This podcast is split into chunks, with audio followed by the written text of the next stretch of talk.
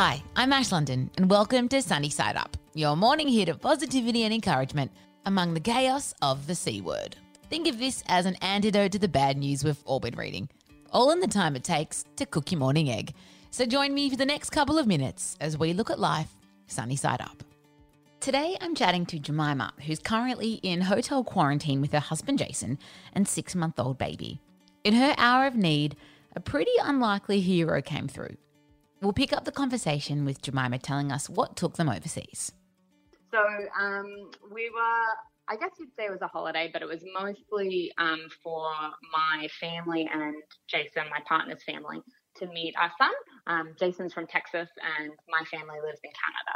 So um, Okay. we were we were over there. Um, we were supposed to be over there for a month, but we ended up only being over there for like eight days because it got crazy. Yeah. Um, and we we left before it was crazy, before they advised not to travel.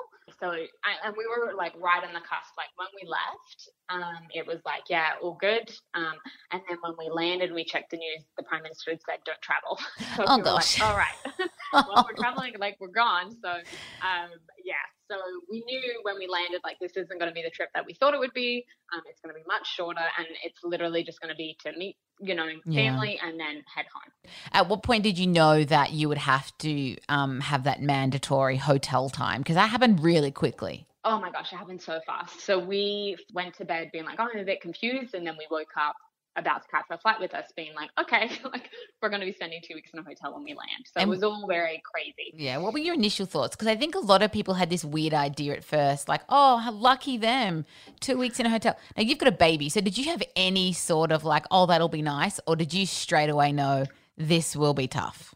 this will be tough. Yeah. Um, I, well, to be honest, when I first thought about it, I didn't think it was real.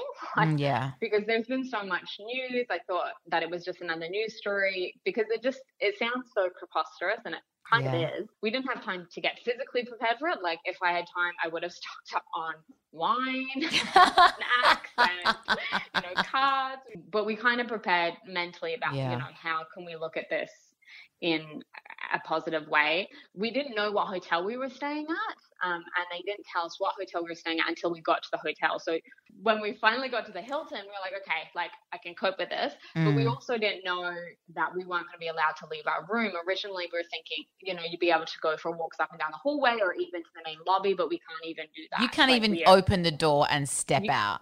No. No, No. using the hotel gym or facilities or going for a No, breakfast no. buffet. and Yeah. you you did realize that you were at one point running pretty low on some um, special supplies. What Yeah. did you need? And tell the story about the lengths you went to to um to try and get some nappies and things and Yeah. and the beautiful outcome.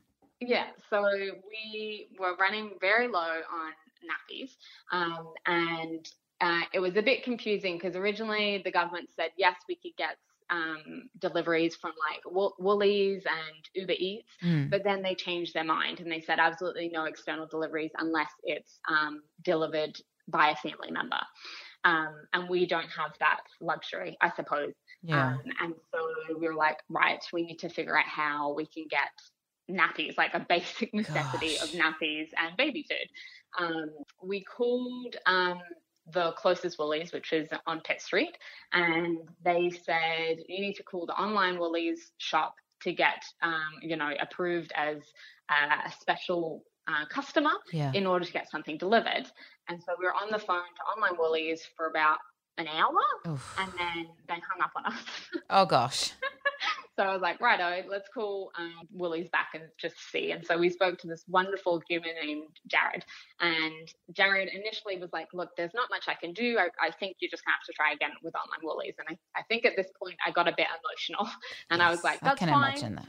Like, I get it. Like, you know, there's systems in place and, and we're trying to follow those systems. And I was like, but I'm desperate for nappies. Like, we're, Yeah. we have like, you know, It's not like you're left. trying to get caviar. Yeah, exactly. Like this is like, you know, we need it like now. And he was just like, Oh, how old's your son? And you know, I said, you know, he's going on six months and we really need baby food as well. And he just goes, Leave it with me, let me see what I can do. And um uh, that was it. And so probably about not even 20 minutes later, he calls me back and he goes, okay, I just delivered um, a baby care package himself, walked to our hotel himself, with a baby care package of nappies, baby wipes, um, baby food, and um, baby powder. And he said, You should get it any minute now. And literally, like 10 seconds after that, there was a knock on the door, and, and someone from the hotel had delivered this baby package. And he even went so far as to write a beautiful little note that just said, um, Hang in there. Um, I get a little teary eyed even just saying that now. Yeah, I just get teary listening. it's just, it was just the smallest thing that meant the biggest thing. And I think about like if he hadn't done that, I don't know what we would have done. Like we would have been on the phone for another few hours, and yeah. who knows if we've got nappies that day, and and and he he went beyond what he needed to in his job, um, and it meant the world to us. And I said to my partner Jason, I said, I can't wait to get out of here. Um, the first thing that I'm going to do is I'm going to go to the Woolies on Pitt Street with, you know, coffee and a cake and a card for Jared just to say, like, that it meant more than I think he would ever know, really. Jared, what a legend. How easy would it have been for him to just palm her off to a different department and then continue on his day? A day that we all know full well as a supermarket employee would have been stressful anyway. Now imagine being Jemima at your wits' end, unsure of how you're going to feed your baby, only to get that knock on the door. No act of kindness, no matter how small, is ever wasted.